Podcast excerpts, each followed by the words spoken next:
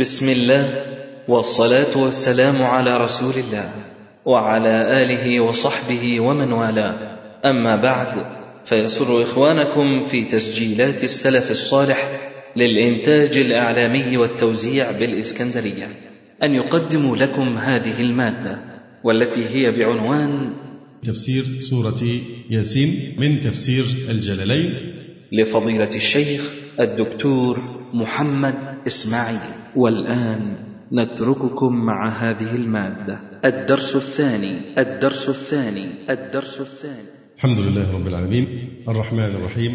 مالك يوم الدين والعاقبة للمتقين ولا عدوان إلا على الظالمين. وأشهد أن لا إله إلا الله وحده لا شريك له. وأشهد أن محمدا عبده ورسوله. اللهم صل على محمد النبي وأزواجه أمهات المؤمنين وذريته وأهل بيته. كما صليت على آل إبراهيم إنك حميد مجيد. أما بعد فانتهينا في قراءة الجللين إلى سورة ياسين. أأتخذ من دونه آلهة إن يردني الرحمن بضر لا تغن عني شفاعتهم شيئا ولا ينقذون. أتخذ من دونه يعني لن أتخذ من دونه أي غيره آلهة أصناما.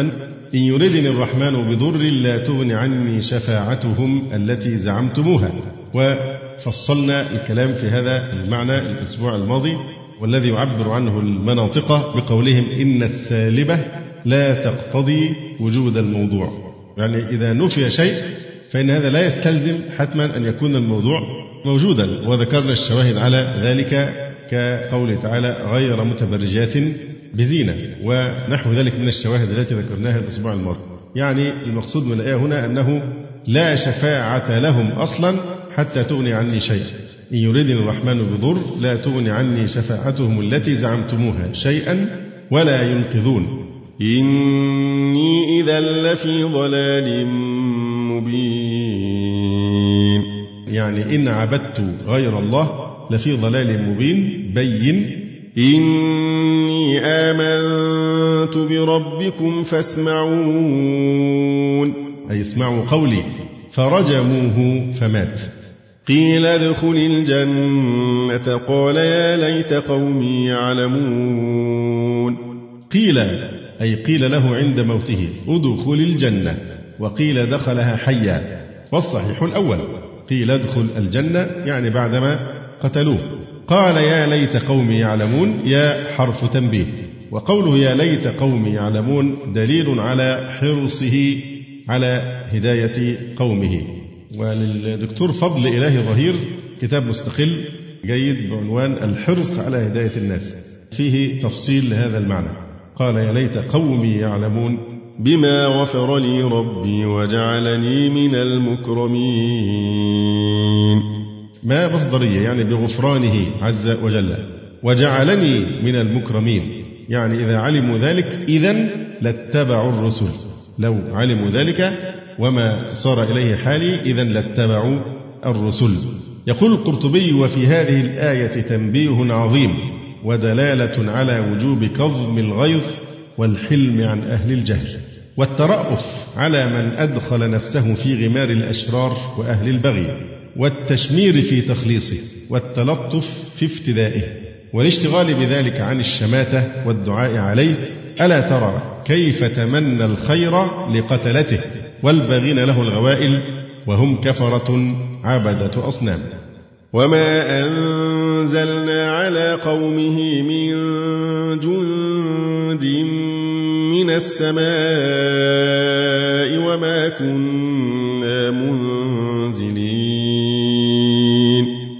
نافية وما أنزلنا على قومه أي حبيب. من بعده يعني من بعد موته أو من بعد قتله من جند من السماء أي ملائكة لإهلاكهم. وما كنا منزلين يعني ملائكة لإهلاك أحد منهم بل أهلكهم الله. إن كانت إلا صيحة واحدة فإذا هم خامدون. إن كانت يعني ما كانت عقوبتهم إلا صيحة واحدة وهذا تحقير لشأنهم. يعني الأمر ما يحتمل إنزال الملائكة إن كانت إلا صيحة واحدة صاح بهم جبريل فإذا هم خامدون يعني ساكتون ميتون. يا حسرة على العباد ما يأتيهم من رسول إلا كانوا به يستهزئون. هؤلاء ونحوهم ممن كذب الرسل فأهلكوا. وهي أي الحسرة شدة التألم. ونداؤها معناه هذا أوانك فاحضري. يا حسرة على العباد هذا أوانك فاحضري. أو المقصود يا أيها العباد تحسروا على هذا. ثم ذكر سبب تلك الحسرة. ما يأتيه من رسول إلا كانوا به يستهزئون يعني هذا مسوق لبيان سبب الحسرة لاشتماله على استهزائهم المؤدي إلى إهلاكهم المسبب عنه الحسرة. ألم يروا كم أهلكنا قبلهم من القرون أنهم إليهم لا يرجعون. أي أهل مكة ألم يروا هؤلاء القائلون للنبي صلى الله عليه وسلم لست مرسلا؟ والاستفهام للتقرير ألم يروا يعني علموا كم خبرية بمعنى كثيرا معمولة لما بعدها معلقة ما قبلها عن العمل فليست معمولة ليروا لأن كم الخبرية لها الصدارة فلا يعمل ما قبلها فيها. والمعنى كم يعني إن أهلكنا قبلهم كثيرا. من القرون أي الأمم أنهم أي المهلكين إليهم إلى المكذبين لا يرجعون أفلا يعتبرون بهم؟ وفي هذه الآية الكريمة رد على القائلين بالتناسخ والدور. تناسخ الأرواح يعني أن من مات روحه بت إيه؟ تتجسد في شخص آخر أو في حيوانات ونحو ذلك من هذا الضلال المبين. وفيها أيضا رد على الرافضة في زعمهم وقولهم بالرجعة أنهم إليهم لا يرجعون. وإن كل لما جميع لدينا محضرون. إن كل إن نافية بمعنى ما أو مخففة يعني من إن الثقيلة إن كل أي كل الخلائق. مبتدأ لما بالتجديد بمعنى إلا وبالتخفيف فاللام فارقة وما مزيد وهذا شرحناه الدرس السابق. إن كل لما جميع جميع يعني مجموعون وهذا هو خبر المبتدأ.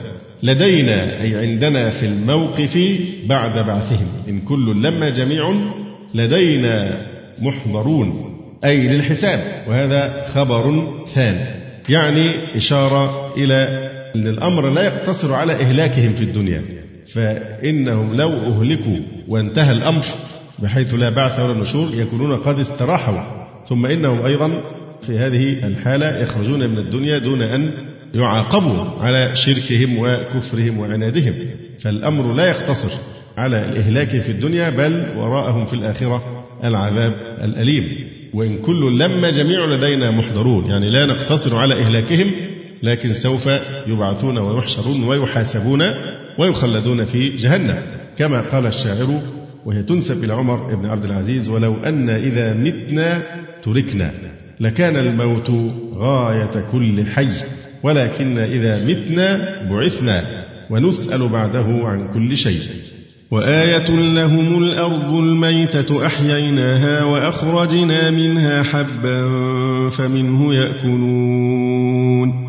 وآية لهم على البعث وهذا خبر مقدم. الأرض الميتة أو الميتة بالتخفيف والتجديد أحييناها أي بالماء وأخرجنا منها حبا كالحنطة فالمقصود بالحب حبا جنس الحب وليس نوعا معينا من الحبوب وإنما هو مثل له بالحنطة حبا. فمنه يأكلون. وجعلنا فيها جنات من نخيل وأعناب وفجرنا فيها من العيون. وجعلنا فيها جنات أي بساتين من نخيل وأعناب. وفجرنا فيها من العيون. وهناك قراءة أخرى من العيون. من العيون بكسر العين. كما في قوله تعالى وقرن في بيوتكن. في قراءة بيوتكن بالكسر. كما تلاحظون المحلي لا يستوعب القراءات ولا يفصل في نسبة القراءات إلى أئمة القراءة لأن التفسير مبني على الاختصار والتركيز فهو يأتي بأشهر القراءات ولا يتتبع كل القراءات حتى بما في ذلك القراءات السبعية. وفجرنا فيها من العيون أي بعض العيون أو من زائدة يعني وفجرنا فيها العيون. ليأكلوا من ثمره وفي قراءة من ثمره بفتحتين وضمتين أي ثمر المذكور من النخيل وغيره. ليأكلوا من ثمره وما عملته أيديهم أفلا يشكرون. أي لم تعمل الثمر يعني أيديهم لم تعمل الثمر. وهنا اختلاف في تفسير هذه الآية الكريمة. هنا جلال الدين المحلي اعتمد أنها نافية وما عملته أيديهم. ليأكلوا من ثمره وما عملته أيديهم أيديهم لم تخلق. هي هذا الثمر ولم تزرعه. أفلا يشكرون؟ أنعمه تعالى عليهم. فقوله تعالى أفلا يشكرون أمر بالشكر بطريق إنكار تركه. فهنا أنكر عليهم عدم الشكر أو ترك شكر نعم الله فهو يتضمن الأمر بالإيه؟ بالشكر. لكن بطريقة إيه؟ إنكار ترك. هذا الشكر. قوله تعالى ليأكلوا من ثمره وما عملته أيديهم. هناك تفسير آخر إنما موصولة يعني أي وليأكلوا مما عملته أيديهم لأن الإنسان بيقطف الثمر الذي أنبته الله له ثم يستفيد منه بأعمال كثيرة يعملها القطف والعصر وصناعة المربات والأشربة ونحو ذلك. وقيل وما عملته أيديهم يعني بالغرس والسقي. والأبار ونحو ذلك. قيل هذا التفسير خلاف الظاهر. هذا التفسير اللي هو وما عملته أيديهم بمعنى الموصولة. خلاف الظاهر لاحتياجه إلى تجوز. إلا أن فيه تذكيرا بلذة ثمرة العمل وسرور النفس بعده. إذا القول الأول وليأكلوا مما عملته أيديهم. التفسير الثاني وما عملته أيديهم يعني يأكلوا من ثمره وما عملته أيديهم هذا إثبات للعمل الأيدي وليس نفيا. وهذا القول الثاني اللي هو ما عملته أيديهم يعني بالغرس والسقي ونحو ذلك خلاف الظاهر لاحتياجه إلى تجوز إلا أن فيه تذكيرا بلذة ثمرة العمل وسرور النفس بعده. وفي الحديث أفضل الكسب بيع مبرور وعمل الرجل بيده. هذا رواه الإمام أحمد. وجوز أن تكون ما نافية والمعنى ما عملته أيديه. هذا الثمر ما خلقته أيديهم ما نمته أيديهم فالثمر هو بخلق الله لا بفعلهم. أفلا يشكرون؟ يعني خالق هذه النعم الجسام بعبادته وحده. كما ذكرنا هذا إنكار لعدم قيامهم بواجب الشكر. سبحان الذي خلق الأزواج كلها مما تنبت الأرض ومن أنفسهم ومما لا يعلمون. وهذا بحث يستحق أن نقف عنده في الحقيقة. بحث فيه أيضا نوع من الإعجاز العلمي وهو ما اكتشف في كثير جدا من العلوم الحديثة بواسطة العلوم الحديثة من وجود الزوجية في كل شيء. في كل شيء خلق الله سبحانه وتعالى هناك هذه الزوجية. بل هناك آيات كثيرة جدا تثبت مبدأ الزوجية في كل المخلوقات. فقوله تعالى سبحان الذي خلق الأزواج كلها الأصناف كلها مما تنبت الأرض من الحبوب وغيرها ومن أنفسهم يعني النباتات فيها ذكر وأنثى مما تنبت الأرض يعني من الحبوب وغيرها ومن أنفسهم من الذكور والإناث ومما لا يعلمون من المخلوقات العجيبة الغريبة. وآية لهم الليل نسلخ منه النهار فإذا هم مظلمون. وآية لهم على القدرة العظيمة. الليل نسلخ منه النهار فإذا هم مظلمون. طبعا هنا طباق بين الليل والنهار. وآية لهم على القدرة العظيمة. الليل نسلخ منه النهار. نسلخ نفصل منه النهار. يعني ننزع عنه الضوء نزع القميص الأبيض فيعرى. طبعا هذه أيضا إشارة إلى حقيقة علمية معروفة وهي أن الأصل في هذا الكون الظلام. الظلام هو الأصل. والنهار على سطح الكرة الأرضية مثلا النهار هو ظاهرة إيه؟ محلية. بمعنى لو أن رائد الفضاء خرج بسفينة الفضاء في وقت الضحى مثلا من الغلاف الجوي. طيب إذا خرج بقى من الفضاء بتبقى الدنيا نور كده زي ما إحنا شايفين بيخرج يلاقيها ظلام دامس كالح حتى في وقت النهار لأن طبعا عشان الكرة الأرضية في الغلاف الجوي فلما أشعة الشمس بتيجي وتنعكس فبتنعكس عليه. لكن خارج الغلاف الجوي ما توجدش أشياء أو ذرات تنعكس عليها الإيه؟ إذا النهار ظاهرة محلية وليس ظاهرة كونية. الأصل في الكون هو الظلام وهذه الآية تؤيد ذلك. إن الآية واضح منها أن الأصل هو الإيه؟ الليل. الأصل هو الليل. وآية لهم الليل نسلخ منه النهار. كأنك لو تصورت تمثال لونه أسود ولبسته مثلا ثوبا أبيض فإذا عريته ونزعت عنه الثوب الأبيض بيعود أصل ما كان عليه إنه بيكون إيه؟ مظلم أو أسود. فكذلك هذا المقصود بقوله نسلخ منه النهار. إشارة إلى أن الأصل هو الظلام. وهذه حقيقة كونية. ننزع عنه الضوء أي نفصل عنه الضوء نزع القميص الأبيض فيعرى. فإذا هم مظلمون مظلم هنا بمعنى إيه؟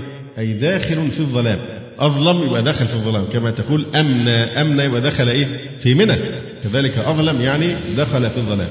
والشمس تجري لمستقر لها ذلك تقدير العزيز العليم. يعني والشمس تجري آية أخرى من آيات الله. والقمر قدرناه منازل آية أخرى. فهو عطف جمل كما ذكرنا.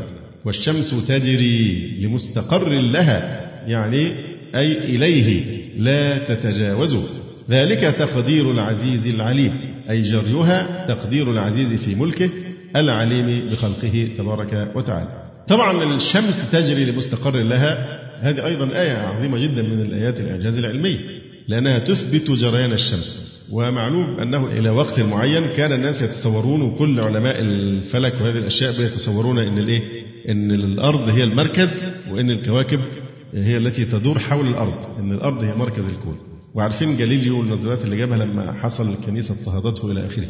فهي الشمس تجري أمامنا نحن في الكرة الأرضية على حسب الظاهر على حسب ما إيه؟ ما نراه. والشمس تجري لمستقر الله يعني في نفس الوقت الذي كان علماء الهيئة والفلك يتشبثون بنظرياتهم القديمة.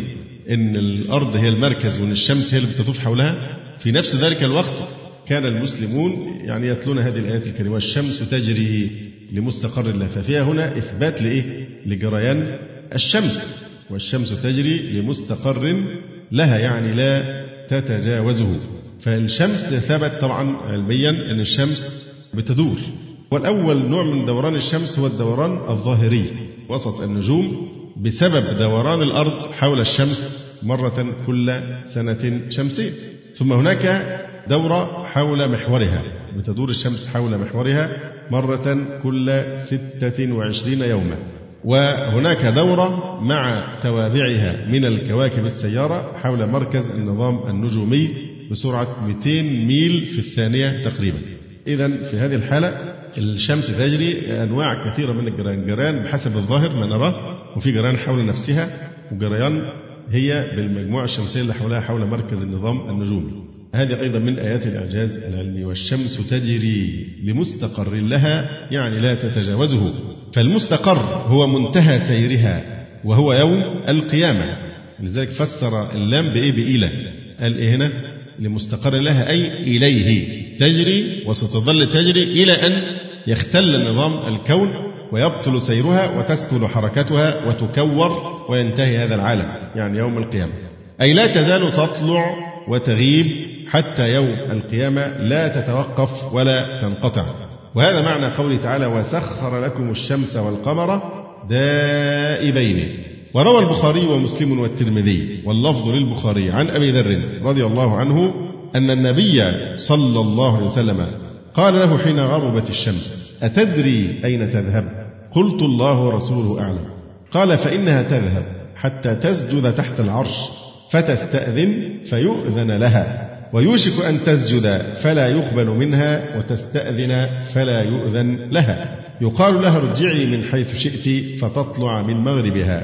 فذلك قوله تعالى والشمس تجري لمستقر لها. وفي رواية لمسلم أتدرون متى ذلكم؟ ذاك حين لا ينفع نفسا إيمانها لم تكن آمنت من قبل أو كسبت في إيمانها خيرا. والظاهر الأصل طبعا أننا نحمل مثل هذه الأحاديث على الحقيقة لا داعي أبدا للتأويل أو المجاز لأن الأصل هو الحقيقة. أما كيف يحصل هذا فنقول وما أوتيتم من العلم إلا قليلا. والقمر قدرناه منازل حتى عاد كالعرجون القديم. والقمر بالرفع والنصب والقمر أي والقمر. والقمر قدرناه يعني من حيث سيره. منازل. ثمانية وعشرين منزلة. في ثمان وعشرين ليلة من كل شهر ويستتر ليلتين إن كان الشهر ثلاثين يوما وليلة إن كان تسعة وعشرين يوما. فالمنازل هي المسافات. 28 منزل. المنزل إيه هو المنزل؟ المنزل هو المسافات التي يقطعها في يوم وليلة. والقمر قدرناه منازل. فمنازل جمع إيه؟ منزل. وهم 28 منزلا. فالمنزل هو عبارة عن المسافات التي يقطعها القمر في يوم وليلة. حتى عاد يعني في آخر منازله في نهاية الشهر حتى عاد في آخر منازله في رأي العين. انظر إلى الدقة هنا في التفسير. حتى عاد كالعرجون القديم هل القمر بنفسه هو اللي بيتضاءل هكذا ويصغر؟ حتى يختفي؟ لا هذا في رأي العين بسبب إيه؟ انعكاس ضوء الشمس عليه. حتى عاد يعني في آخر منازله في رأي العين. لكن هو في الحقيقة مش بيصغر ويكبر زي الأطفال لما يقول لك إيه اللي كسر القمر. القمر اتكسر. لا هو حجمه زي ما هو لكن حسب ما يظهر لنا من الجزء الذي تنعكس عليه ضوء الشمس. يبقى إذا مهمة جدا كلمة إيه؟ في رأي العين. حتى عاد في رأي العين كالعرجون القديم أي العتيق. كعود الشماريخ جمع شمراخ. وهو عيدان عنقود النخيل. العود اللي بيبقى عليه البلح ده الشمراخ عيدان عقود النخيل الذي عليه الرطب. إذا عتق هذا العود إذا صار عتيقا قديما ومر عليه زمان طويل بيدق أو يرق ويتقوس ويصفر. إذا شبه القمر في آخر منازله بالعرجون القديم من ثلاثة أوجه الدقة والتقوس والإصفرار. هذه أوجه الشبه حتى عاد كالعرجون القديم. لا الشمس ينبغي لها أن تدرك القمر ولا الليل سابق النهار وكل في فلك يسبحون. لا الشمس ينبغي يعني يسهل أو يصح لها أن تدرك القمر فتجتمع معه في الليل. ولا الليل سابق النهار فلا يأتي قبل انقضائه. وكل أي من الشمس والقمر والنجوم في فلك مستدير يسبحون يسيرون. وهنا نزلوا منزلة العقلاء. وآية لهم أنا حملنا ذريتهم في الفلك المشحون. وآية لهم يعني على قدرتنا أنا حملنا ذريتهم في الفلك المشحون. وخلقنا لهم من مثله ما يركبون. وإن نشأ نغرقهم فلا صريخ لهم ولا هم ينقذون إلا رحمة منا ومتاعا إلى حين. قوله تعالى وآية لهم على قدرتنا أن حملنا ذريتهم. قلنا إن أصل الذرية هم صغار الأولاد ثم استعملت في الصغار والكبار وتطلق على الواحد والجمع. لكن كون أن الأصل في الذرية هو الصغار جعل هذه الآية الكريمة من أشكل ما في السورة على القول اللي هو أن الأصل أن الذرية هي الصغار. كيف حملت الذرية في الفلك المشحون أي في سفينة نوح؟ مع أن الذرية لم تكن خلقت بعده. فمن ثم اضطر العلماء إلى يعني الجواب عن هذا. أحد الأجوبة أن الذرية هي أصلا تطلق على صغار الأولاد لكنها بعد ذلك استعملت في الصغار وفي الكبار كما هنا. أن حملنا ذريتهم وفي قراءة ذرياتهم. يقول في التفسير هنا ذريتهم يعني آباءهم الأصول. لأن فعلا الذي حمل في سفينة نوح هم إيه؟ الأصول. آباءهم الأصول. في الفلك أي سفينة نوح. المشحون المملوء. قوله تعالى هنا وآية لهم أنا حملنا ذريتهم في الفلك المشحون. آية لهم عبرة لهم أو نعمة عليهم أو إنذار لهم. حملت سفينة نوح آباءهم الأقدمين وفي أصلابهم هؤلاء وذريتهم. فهم كانوا موجودين فين؟ في الأصلاب. وتخصيص الذرية مع أنهم محمولون بالتبع. طبعا على القول بأن الذرية هم الإيه؟ الأبناء اللي لسه في الأصلاب. فتخصيص الذرية هنا وآية لهم أن حملنا ذريتهم. يقول حملنا آباءهم أو حملناهم وإنما قال حملنا ذريتهم فمع أن الذرية كما قلنا محمولون بالتبع والآباء الأصول هم المحمولون إيه؟ أصالة. فتخصيص ذرية مع أنهم محمولون بالتبع لأنه أبلغ في الامتنان حيث تضمن بقاء عقبهم وأدخل في التعجب ظاهرا حيث تضمن حمل ما لا يكاد يحصى كثرة في سفينة واحدة مع الإيجاز. لأنه كان الظاهر أن يقال حملناهم ومن معهم ليبقى نسلهم. فذكر الذرية يدل على بقاء النسل وهو يستلزم سلامة أصولهم فدل بلفظ قليل على معنى كثير. وقال عز وجل في الآية قبلها وآية لهم الأرض الميتة وقال وآية لهم الليل نسلخ منه النهار ولم يقل هنا وآية لهم الفلك حملنا ذريتهم فيه. لأنه ليس الفلك نفسه عجبا وإنما حملهم فيه هو العجب وهو موضع الآية وخلقنا لهم من مثله ما يركبون.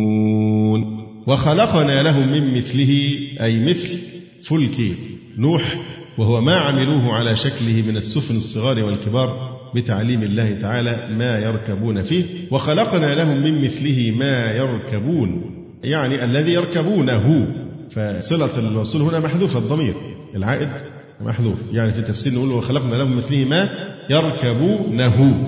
في قوله وخلقنا لهم من مثله ما يركبون رجح تفسير ما بالإبل ونحوها من الأنعام دون السفن. وخلقنا لهم من مثله. هي السياق إيه؟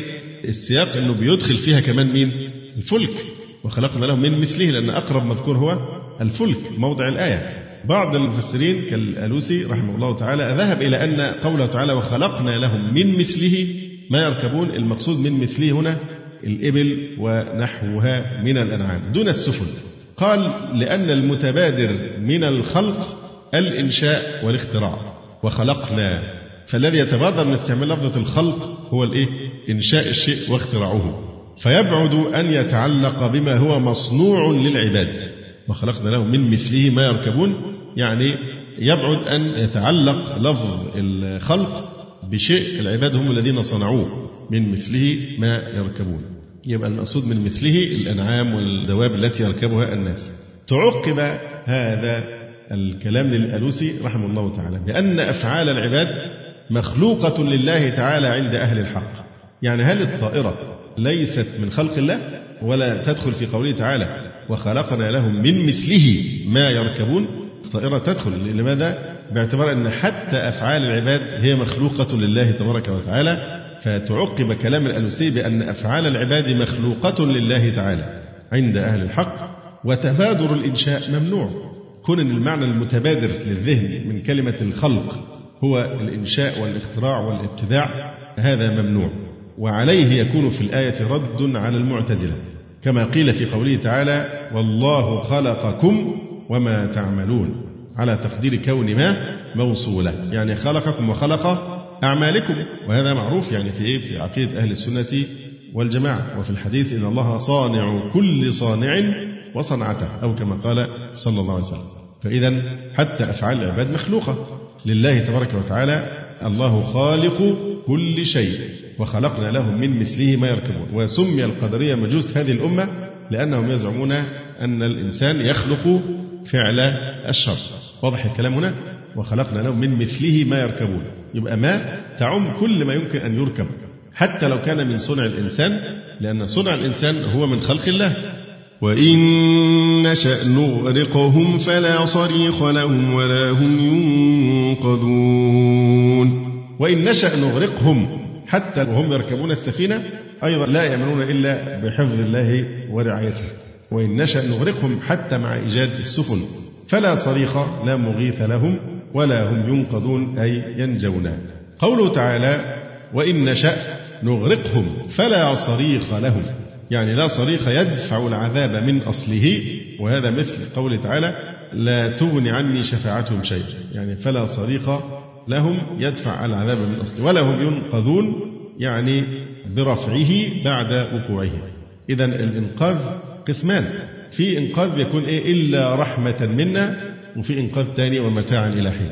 رحمة منا في من علم الله منه أنه يؤمن ومتاعا إلى حين في ناس ينقذهم الله سبحانه وتعالى أنهم فعلا سوف يتوبون ويؤمنون.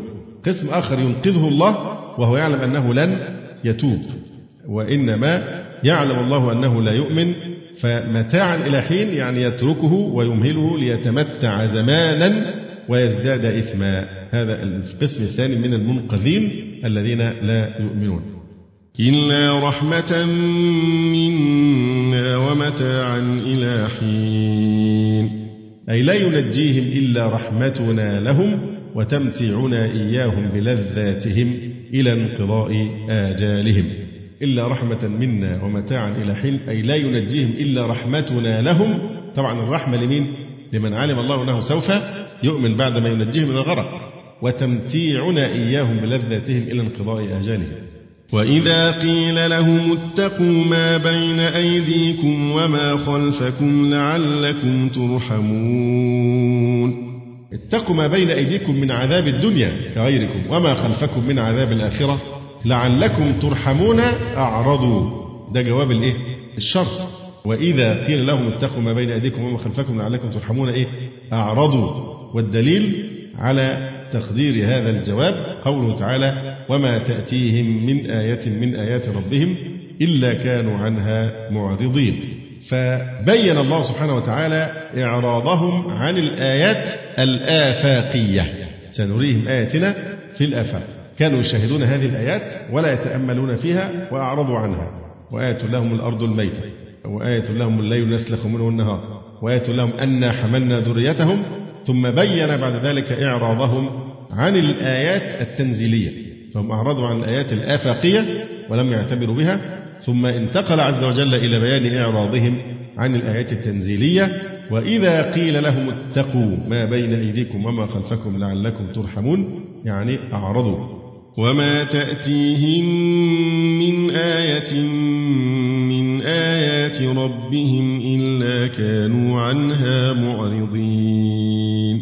فيستمر إنزال الآيات ويستمر الإعراض عن هذه الآيات. وإذا قيل لهم أنفقوا مما رزقكم الله قال الذين كفروا للذين آمنوا أنطعم من لو يشاء الله أطعمه. وقوله وإذا قيل لهم اتقوا ما بين أيديكم وما خلفكم هذا متعلق بقوله تعالى يا حسرة على العباد. ما يأتيهم من رسول إلا كانوا به يستهزئون. وإذا قيل لهم اتقوا هؤلاء العباد ما بين أيديكم وما خلفكم لعلكم ترحمون أعرضوا. وقيل اتقوا العذاب والبلاء بالنفقة في سبيل الله لأن النفقة ترفع البلاء. قال الذين كفروا للذين آمنوا أنطعم من لو يشاء الله أطعمه. فإذا بعد أن بين سبحانه وتعالى ذمهم على ترك تعظيمه عز وجل بترك التقوى وإذا قيل لهم اتقوا ما بين أيديكم وما خلفكم أعرضوا. هذا في حق الله. شفع ذلك بذمهم على ترك الشفقة على خلق الله. وإذا قيل لهم اتقوا أي عذاب الله أعرضوا. ثم بين بعد ذلك أنهم جمعوا إلى الإعراض عن تقوى الله واتقاء عذابه بترك الشفقة على خلق الله. فقال عز وجل وإذا قيل لهم أنفقوا مما رزقكم الله قال الذين كفروا للذين آمنوا أنطعم من لو يشاء الله أطعمه؟ إلى آخر الآية نمر مرا شاملا على غريب الألفاظ الذي يبدأ بقوله تبارك وتعالى ما ينظرون إلا صيحة واحدة تأخذهم وهم يخصمون. ما ينظرون يعني ما ينتظرون إلا صيحة واحدة وهي نفخة إسرافيل الأولى. وهم يخصمون أصل يخصمون يختصمون. نقلت حركة التاء إلى الخاء وأدغمت التاء بعد قلبها صادا في الصاد ثم كسرت الخاء وهم يخصمون يعني وهم في غفلة عنها بتخاصم وتبايع وأكل وشرب وغير ذلك. قيل أيضا ما ينظرون إلا صيحة واحدة تأخذهم وهم يخصمون يعني وهم يختصمون في البعث. يقولون لا يكون ذلك أصلا ينكرون حصول البعث والنشور والقيامة فيكونون غافلين عنه بخلاف من يعتقد أنه يكون فإنه يتهيأ له ويستعد أما هم فسيظلون يجادلون ويكذبون بالبعث إلى أن تفجأهم الإيه؟ نفخة الصور ما ينظرون إلا صيحة واحدة طبعا هذه الصيحة الإيه؟ الأولى في الصور وفي قراءة وهم يخصمون يخصمون على وزن يضربون أي يخصم بعضهم بعضا أي يغلبه في الخصومة. أما على قول وهم يخصمون يعني تأخذهم وهم في غفلة عنها بتخاصم وتبايع وأكل وشرب وغير ذلك. قوله تعالى فلا يستطيعون توصية ولا إلى أهلهم يرجعون. فلا يستطيعون توصية. ما الفرق بين قوله تعالى فلا يستطيعون توصية وبين قولك فلا يوصون قاربت. صحيح. لأن هنا نفي استطاعة التوصية هذا أبلغ بلا شك وأفصح لأنه نفي للقدرة على التوصية لأن ممكن إنسان في حالة الاحتضار مثلا يكون قادرا على الوصية ولا يوصي. ممكن عدم التوصية لا تدل دائما على العجز. فممكن إنسان يستطيع أن يوصي لكنه لا يوصي. فالأبلغ هنا نفي القدرة على التوصية ولذلك قال تبارك وتعالى فلا يستطيعون توصية يعني لا يستطيعون التوصية لأن من لا يوصي قد يستطيعها. إذا أثبت عدم الاستطاعة ونفى الاستطاعة. وتوصية التنكير هنا للتعميم يعني فلا يستطيعون توصية ما ولو بكلمة يسيرة كما في قوله تعالى ولتجدنهم أحرص الناس على حياة حياة ما حتى لو حياة ذليلة أو مهينة. فكذلك هنا فلا يستطيعون توصية هذا التنكير للتعميم يعني لا يستطيعون توصية ما ولو بكلمة يسيرة. وبعدين بينفي أقل حاجة حتى لو بكلمة. فما بالك بأن يوصي يقول بقى أدوا عني الواجبات وردوا المظالم إلى الناس وافعلوا كذا وكذا. يعني هو لا يستطيع توصية بمجرد الكلمة حتى لو كلمة يسيرة جدا. فضلا عن أداء الواجبات ورد المظالم يعني أنه يؤخذ بغتة ولا إلى أهلهم يرجعون. إذا كانوا وسط أهلهم عندما ينفخ في الصور إذا كانوا وسط أهلهم فإنهم لا يستطيعون توصية لأن بيوصي بيوصي من أهله وإن كانوا خارج أبوابهم خارج بيوتهم فإنهم لا يرجعون إلى بيوتهم. ما يلحقوش يرجعوا إلى بيوتهم. فهم في الحالتين يموتون حيث كانوا. لا يستطيعون توصية يعني إذا كانوا في وسط أهليهم ولا هم يرجعون إلى أهليهم بل يموتون حيث كانوا. فلا يرجعون إلى أهلهم بل يرجعون إلى الله وإن إليه راجعون. لا إلى غيره من أهل وولد.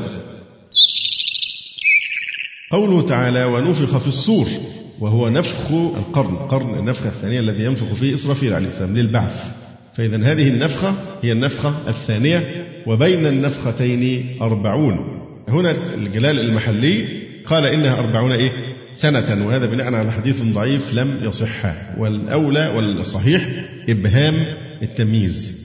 لم يحدد أربعون. ماذا؟ كما أبى تعيينها أبو هريرة رضي الله تعالى عنه راوي الحديث. ونفخ في الصور فإذا هم من الأجداث. الأجداث هي القبور جمع جدث. إلى ربهم ينسلون. ينسلون يخرجون بسرعة. كما قال تعالى يوم يخرجون من الأجداث سراعا كأنهم إلى نصب يوفضون وقال تعالى مهطعين إلى الداع مسرعين إلى الداع. وقوله تعالى ونفخ في الصور هذه جاءت بصيغة الماضي مع أنها ستقع في المستقبل وهذا لتحقيق الوقوع. وكأنه وقع بالفعل وصار ماضيا يخبر عنه هذا لتحقيق الوقوع. أتى أمر الله فلا تستعجلوه آه، وهنا بحث في عدد النفخات. والراجح طبعا بالأدلة أنها نفختان ثم نفخ فيه أخرى وهذا سنحاول أن نفصله فيما بعد إن شاء الله تعالى. قوله تعالى فإذا هم من الأجداث إلى ربهم ينسلون يعني يخرجون بسرعة. هل هناك تعارض بين قوله تعالى هنا ينسلون وبين قوله تعالى فإذا هم قيام ينظرون قيام ينظرون. طبعا لا منافاة بينهما لجواز اجتماع القيام والنظر والمشي القيام والنظر والمشي ممكن أن تجتمع. أو أن المقصود تقارب زمان القيام ناظرين وزمان الإسراع في المشي. يعني هم يكونوا ممكن مرحلتين لكن نظرا لتقارب الزمان بينهما بين فإذا هم قيام ينظرون ثم بسرعة يسرعون في المشي وينسلون. مثل قول الشاعر إيه؟ مكر مفر مقبل مدبر معا كجلمود صخر حطه السيل من علي. فشوف كلمة معا مكر متفل مقبل مدبر معا هي طبعا مش بتحصل معا لكن لشدة الإيه؟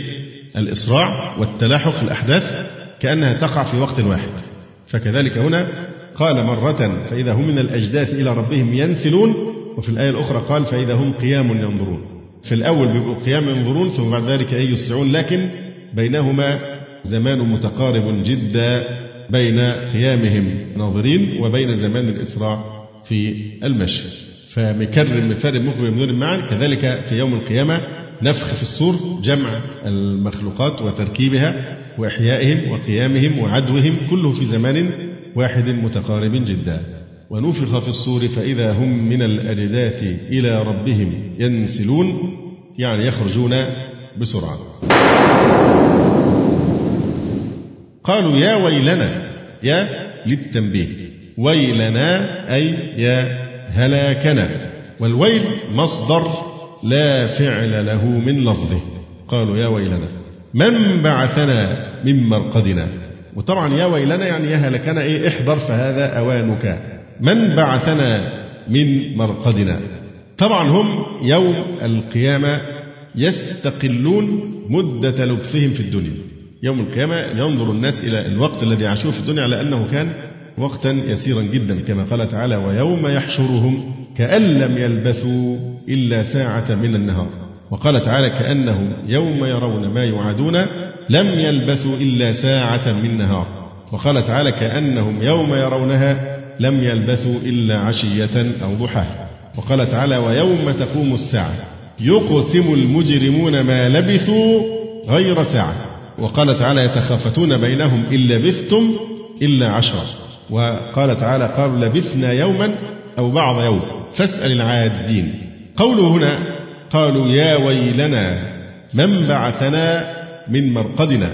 أي من رقادنا. أو من محل رقادنا. فيكون المقصود إيه؟ من مراقدنا. المرقد على حقيقته. والقوم لاختلاط عقولهم ظنوا أنهم كانوا نياما ولم يكن لهم إدراك لعذاب القبر. لذلك فاستفهموا عن موقظهم.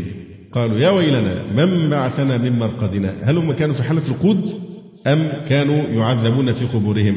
كانوا يعذبون في قبورهم. إذا قوله تعالى هنا يا ويلنا من بعثنا من مرقدنا لا ينفي عذابهم في قبورهم. لأنه بالنسبة إلى ما بعده في الشدة كالرقاد. يا زمانا بكيت منه فلما صرت في غيره صرت أبكي عليه. فهم بيعتبروا العذاب اللي كان في القبر كأنه كان نوم وراحة أجازة. فلذلك لما عاينوا أهوال يوم القيامة لما حصل البعث والنشور قالوا يا ويلنا من بعثنا من مرقدنا؟ فاعتبروه رقادا كانوا في حالة نوم مع أنهم كانوا يعذبون لكن دي مسألة نسبية يعني. ما رأوه من الأهوال أنساهم عذاب القبر. وإذا لا تصلح هذه الآية لأن يستدل بها على إيه؟ نفي عذاب القبر. لكن هو بالنسبة إلى ما بعده في الشدة كالرقاد. وقيل سموا ذلك مرقدا مع علمهم بما كانوا يقاسون فيه من العذاب لعظم ما شاهدوه فكأن ذلك مرقد بالنسبة إليه. وروي أنهم إذا عاينوا جهنم وما فيها من ألوان العذاب يرون ما كانوا فيه مثل النوم في جنبها فيقولون ذلك. وروي عن مجاهد قال للكفار هجعة يجدون فيها طعم النوم قبل يوم القيامة فإذا صيح بأهل القبور يقولون يا ويلنا من بعثنا من مرقدنا. وروي عن ابن عباس أن الله يرفع عنهم العذاب بين النفختين فيرقدون فإذا بعثوا بالنفخة الثانية وشاهدوا الأهوال قالوا ذلك. وقيل إنه من الأسلوب الحكيم. على أن المعنى. قالوا يا ويلنا من بعثنا من مرقدنا. وكأن الله سبحانه وتعالى يقول لهم أنتم مشغولين بإيه؟ يعني أنتم مقبلين على هذا الحال الفظيع المهول. أهوال يوم القيامة. جايين تسألوا. البيضة الأول ولا الدجاجة يعني؟ أنت جايين تسألوا من بعثنا من مرقدنا هي المسألة كلها من الذي بعثكم من مرقدكم فكأن هذا إيه؟ نوع من استنكار عليهم. لا تسألوا عن الذي بعثكم من مرقدكم فإن هذا البعث ليس كبعث النائم وإن ذلك ليس مما يهمكم الآن. مش هي دي القضية؟ إنما يهمكم أن تسألوا ما هذا البعث ذو الأهوال والأفزاع. مش من بعثنا من مرقدنا مش القضية من الذي بعثكم من مرقدكم وإنما القضية ما هذه الأهوال والأفزاع والعظائم التي نعاينها. هذا ما وعد الرحمن وصدق المرسلون. هذا ليست إشارة إلى المرقد المذكور اللي هو في قوله تعالى من بعثنا من مرقدنا كما تقول كلامي هذا صدق. يبقى هذا تعود إلى الإيه؟ الكلام. يقول تعالى ويوم تقوم الساعة يقسم المجرمون ما لبثوا غير ساعة فيخبر عز وجل أن الكفار إذا بعثوا يوم القيامة وأقسموا أنهم ما لبثوا غير ساعة. يقول لهم الذين أوتوا العلم والإيمان ويدخل فيهم الملائكة والرسل والأنبياء والصالحون. والله لقد لبثتم في كتاب الله إلى يوم البعث كما قال عز وجل وقال الذين أوتوا العلم والإيمان لقد لبثتم في كتاب الله أي فيما كتبه وقدره وقضاه إلى يوم البعث. فهذا يوم البعث ولكنكم كنتم لا تعلمون. إذا يوضح هذا المعنى على أصح التفسيرين. قوله تعالى قالوا يا ويلنا من بعثنا من مرقدنا؟ فهذا قول الكفار عند البعث. والآية تدل دلالة لا لبس فيها على أنهم ينامون نومة قبل البعث كما قاله غير واحد وعند بعثهم أحياء من تلك النومة التي هي نومة موت.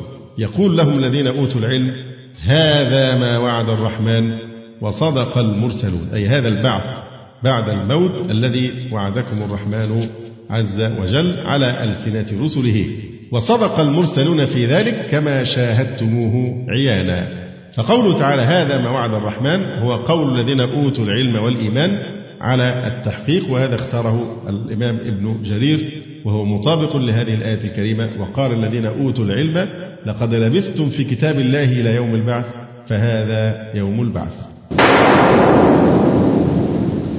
قوله تبارك وتعالى إن أصحاب الجنة اليوم في شغل فاكهون في شغل عما فيه أهل النار مما يتلذذون به كافتضاد الأبكار لا شغل يتعبون فيه لأن الجنة لا نصب فيها. إذا أهل الجنة في شغل أو في شغل هو شغل متعة وليس شغل إيه؟ تعب لأن الجنة لا تعب فيها ولا نصب وقول الله تبارك وتعالى إن أصحاب الجنة اليوم في شغل فاكهون. على تقدير كون الخطاب السابق اللي هو في قوله تعالى إلا ما كنتم تعملون خاصا بالكفرة. يعني إن من جملة ما سيقال لهم في ذلك اليوم. زيادة على حسرتهم وندامتهم يعني إن أصحاب الجنة اليوم في شغل فاكهون. قوله تعالى إن كانت إلا صيحة واحدة فإذا هم جميع لدينا محضرون. فاليوم لا تظلم نفس شيئا. وما تجزون يعني في خطاب لمين؟ لهؤلاء الكفار. وما تجزون إلا ما كنتم تعملون.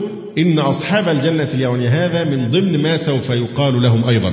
بالإضافة إلى قوله تعالى ولا تجزون إلا ما كنتم تعملون فمن جملة ما سيقال لهم زيادة لحسرتهم وندامتهم إن أصحاب الجنة اليوم في شغل فاكهون فإن الإخبار بحسن حال أعدائهم إثر بيان سوء حالهم مما يزيدهم مساءة على مساءة. وفي حكاية ذلك مزجرة لهؤلاء الكفرة عما هم عليه ومدعاة إلى الاقتداء بسيرة المؤمنين. هذا إذا قلنا إن في قوله تعالى وما تجزون إلا ما كنتم تعملون هو موجه بمين للكفرة. لكن إذا قلنا وما تجزون إلا ما كنتم تعملون خطاب عام للجميع فإذا هنا استئناف وابتداء لكلام جديد مش امتداد لما يقال له. يعني على التفسير الأول إذا قلنا إن الآية وما تجزون إلا ما كنتم تعملون هو خطاب للكفرة فامتداد الخطاب استمراره إن أصحاب الجنة اليوم في شغل فاكهون يخبرون بحال أصحاب الجنة زيادة في حسرتهم. ولكي يتعظ الكفار في الدنيا إذا سمعوا هذا فيقتدوا بأصحاب الجنة وينتهوا عن كفرهم. على قول الآخر بأن الخطاب عام وما تجزون أيها الناس. مؤمنكم وكافركم. إلا ما كنتم تعملون فإذا يبدأ الكلام من جديد. إن أصحاب الجنة اليوم على سبيل الابتداء الإخبار. لنا عما يكون في يوم القيامة إذا صار كل إلى ما أعد لهم من الثواب والعقاب. في شغل وشغل قراءتان مثل رعب ورعب وسحت وسحت. والشغل هو الشأن الذي يصد المرء ويشغله عما سواه من شؤونه. لكونه أهم عنده من الكل إما لأن هذا الشغل يوجب كمال المسرة وهو المراد هنا أو كمال المساءة. يعني الشيء الذي يستحوذ عليك تماما إما لأنك سعيد به جدا وإما لأنك مهتم بسببه جدا. التنكير للتعظيم كأنه شغل لا يدرك كنهه والمراد به ما هم فيه من النعيم الذي شغلهم عن كل ما يخطر بالبال. قال الحسن في شغل قال نعيم شغلهم عما فيه أهل النار من العذاب. فهم شغلوا عنه باللذة والسرور لا بالويل والثبور ولهذا قال فاكهون مش شغل اللي هو الهم والحزن والضنك. وقال ابن عباس وابن مسعود في تفسير الشغل هو افتضاض العذارى وعن ابن عباس ضرب الأوتار وعن وكيع السماع. وقال ابن كيسان التزاور فيما بينهم. وقيل هو ضيافة الله تعالى وهي يوم الجمعة في الفردوس الأعلى عند كثيب المسك. وهناك يتجلى سبحانه لهم فيرونه جل شأنه جميعا. إذا هذه الأنواع التي ذكرها المفسرون ليس المراد حصر شغلهم فيما ذكر فقط بل بيان أن هذا من جملة أشغالهم. في شغل فاكهون يعني ناعمون. وقال ابن عباس فرحون. وقال مجاهد يتعجبون مما هم فيه. وقال الحسن مسرورون. والفاكه الطيب النفس الضحوك. والفكاهة التحدث بما يسر ومنه المزاح والكلام الطيب.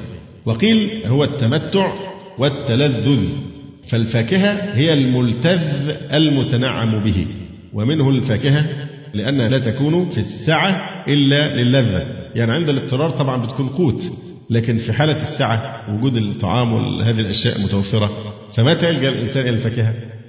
الفاكهة لا تكون في حالة السعة إلا للذة. فلا تؤكل لدفع ألم الجوع. وقيل فاكهون أي ذو فاكهة كما تقول لاب أي صاحب لبن. تامر صاحب تمر. فاكهون يعني ذو فاكهة. تقول شاحم ولاحم يعني صاحب لحم أو شحم. في شغل ينفي عنهم الألم. في شغل عما يعانيه أهل النار. فاكهون هذا إثبات لوجدانهم اللذة. ثم ذكر أكمل أحوالهم.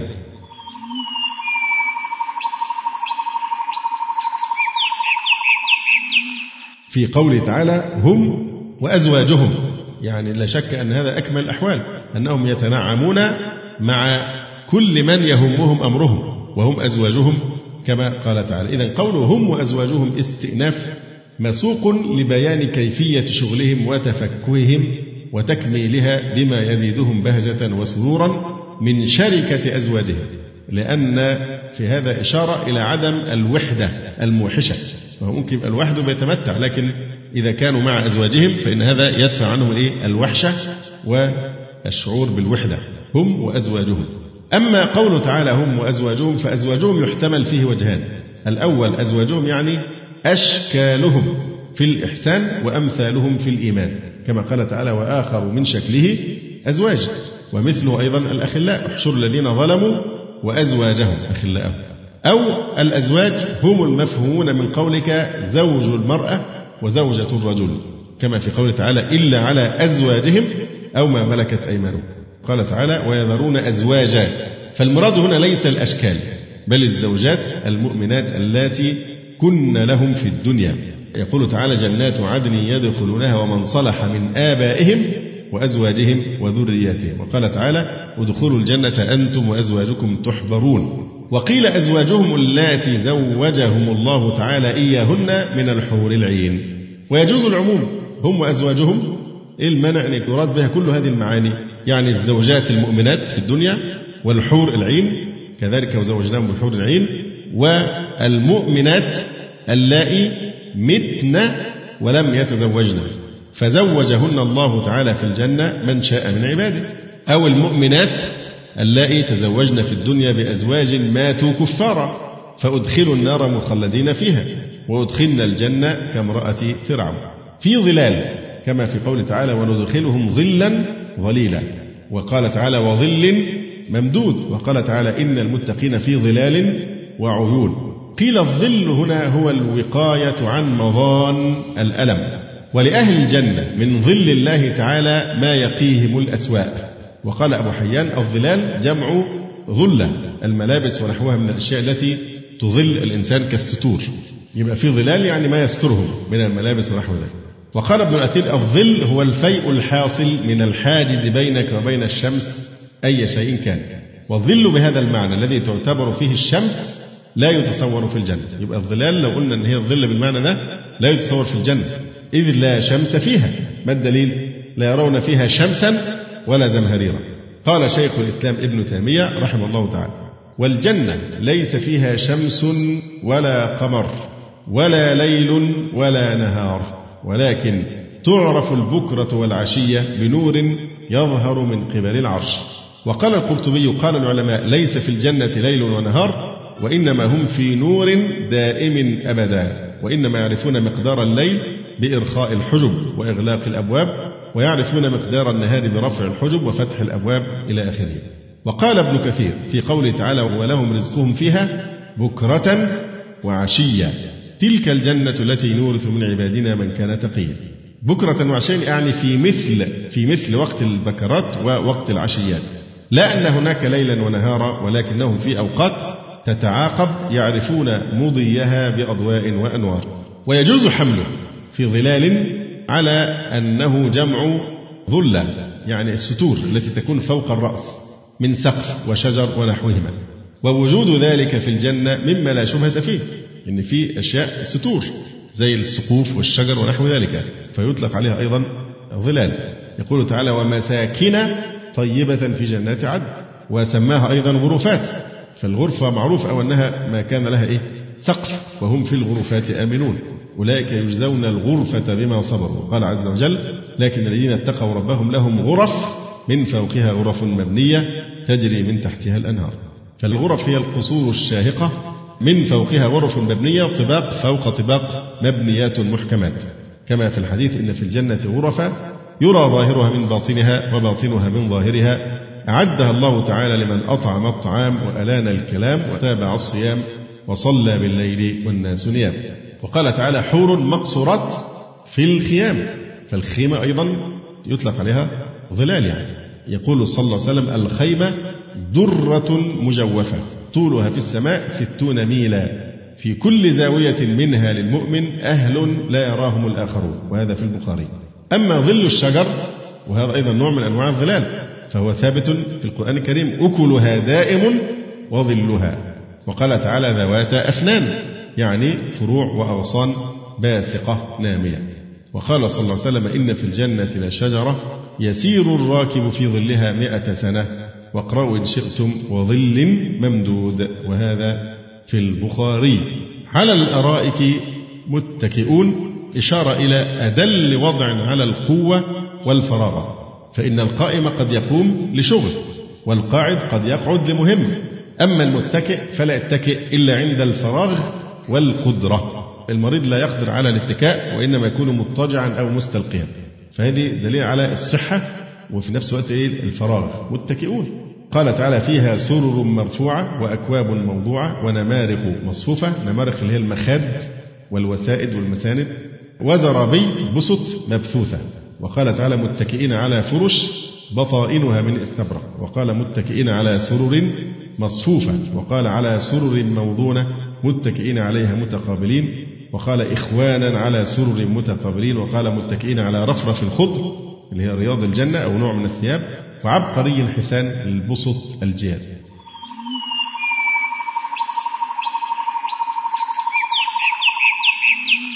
قوله تعالى لهم فيها فاكهة يعني جليلة الشأن وفيه إشارة إلى أنه لا جوع هناك الجنة ليس فيها جوع والدليل إن لك ألا تجوع فيها ولا تعرى وأنك لا تظمأ فيها ولا تضحى. فإذا الأكل في الجنة ليس لدفع ألم الجوع وإنما مأكولهم فاكهة لهم فيها فاكهة. تأمل قوله تعالى لهم فيها فاكهة ولم يقل يأكلون فاكهة. إشارة إلى كون زمام الاختيار بأيديهم لهم فيها فاكهة. فهم يختارون لا يجبرون على تناولها. لكن هم أصحاب القرار والاختيار. لهم فيها فاكهة هم يملكونها. فهم مالكون لها قادرين عليها فإن شاءوا أكلوا وإن شاءوا أمسكوا. لهم فيها فاكهة. قال تبارك وتعالى وجنى الجنتين دان قريب. وقال تعالى وذللت قطوفها تذليلا. وقال قطوفها دانية. وقال تعالى إن للمتقين مفازا حدائق وأعنابا. وقال فيهما فاكهة ونخل ورمان. وقال وأصحاب اليمين ما أصحاب اليمين في سدر مخضود وطلح منضود وظل ممدود وماء مسكوب وفاكهة كثيرة لا مقطوعة ولا ممنوعة. وقال فيهما من كل فاكهة زوجان. وقال يدعون فيها بفاكهة كثيرة وشراب. وقال وفاكهة مما يتخيرون. وقال وفواكه مما يشتهون. وفيها ما تشتهيه الأنفس وتلذ الأعين. ولهم ما يدعون أي يطلبون وقيل يتمنون.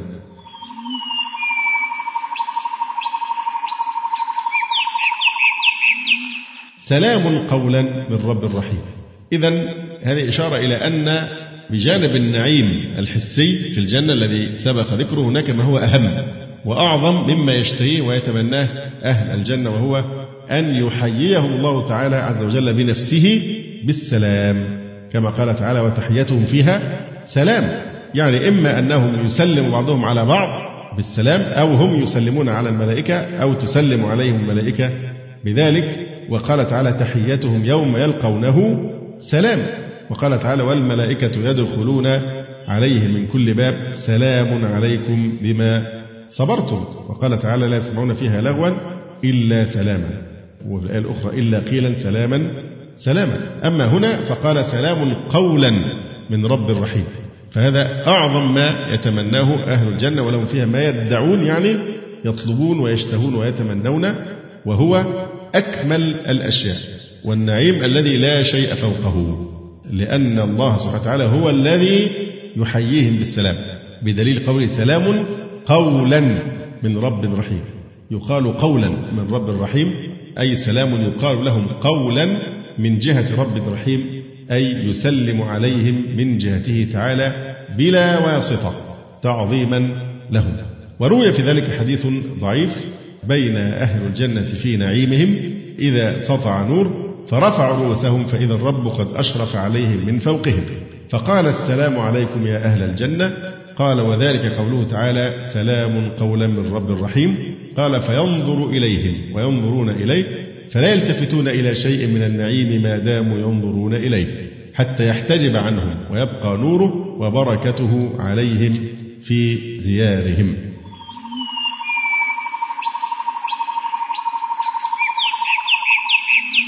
قوله تعالى فاكهون ناعمون على الأرائك جمع أريكة وهو السرير في الحجلة.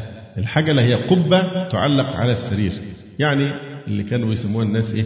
الناموسيات. اسألوا عنها أجدادكم. ولهم ما يدعون يتمنون.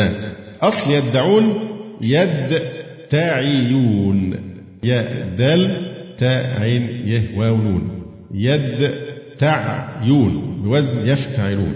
سلام قولا أي بالقول.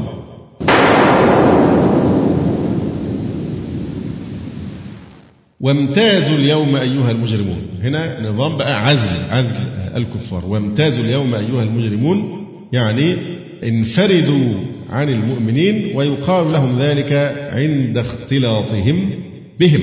انفردوا عن المؤمنين كما قال تعالى ويوم نحشرهم جميعا. يعني إن هذا يقال لهم عند الوقوف للسؤال. حين يؤمر بأهل الجنة إلى الجنة فيقال اخرجوا من جملته تعالوا على جنب كده. اعتزلوا. أيها المجرمون. عن المؤمنين في موقفهم. امتازوا إلى مصيركم من النار. كما قال تعالى ويوم نحشرهم جميعا. ثم نقول للذين أشركوا مكانكم أنتم وشركاؤكم. فزيلنا بينهم. فصل وعزل. فزيلنا بينهم. وقال سبحانه وتعالى يومئذ يصدعون. يعني يصيرون إيه؟ صدعين فرقتين. وقال تعالى من كفر فعليه كفره ومن عمل صالحا فلأنفسهم يمهدون ليجزي الذين آمنوا وعملوا الصالحات من فضله إنه لا يحب الكافرين.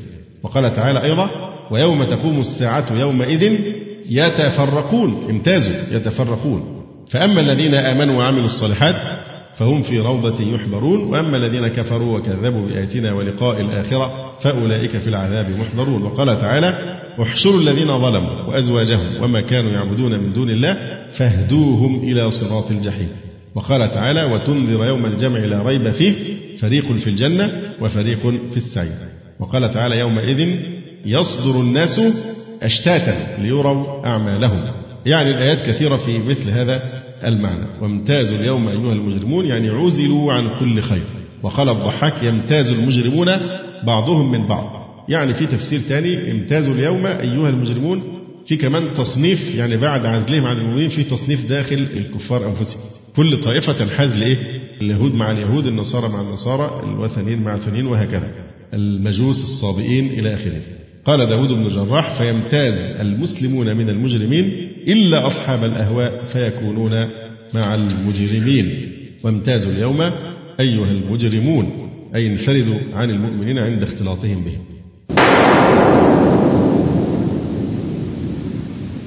ثم يقول تبارك وتعالى ألم أعهد إليكم يا بني آدم ألا تعبدوا الشيطان إنه لكم عدو مبين؟ وأن اعبدوني هذا صراط مستقيم. نكتفي الليلة بهذا القدر. أقول قولي هذا وأستغفر الله لي ولكم. سبحانك اللهم ربنا وبحمدك أشهد أن لا إله إلا أنت أستغفرك وأتوب إليك. وفي الختام تقبلوا تحيات إخوانكم في تسجيلات السلف الصالح بالإسكندرية. هاتف رقم صفر ثلاثة فاصل أربعة تسعة أربعة سبعة ستة خمسة اثنان.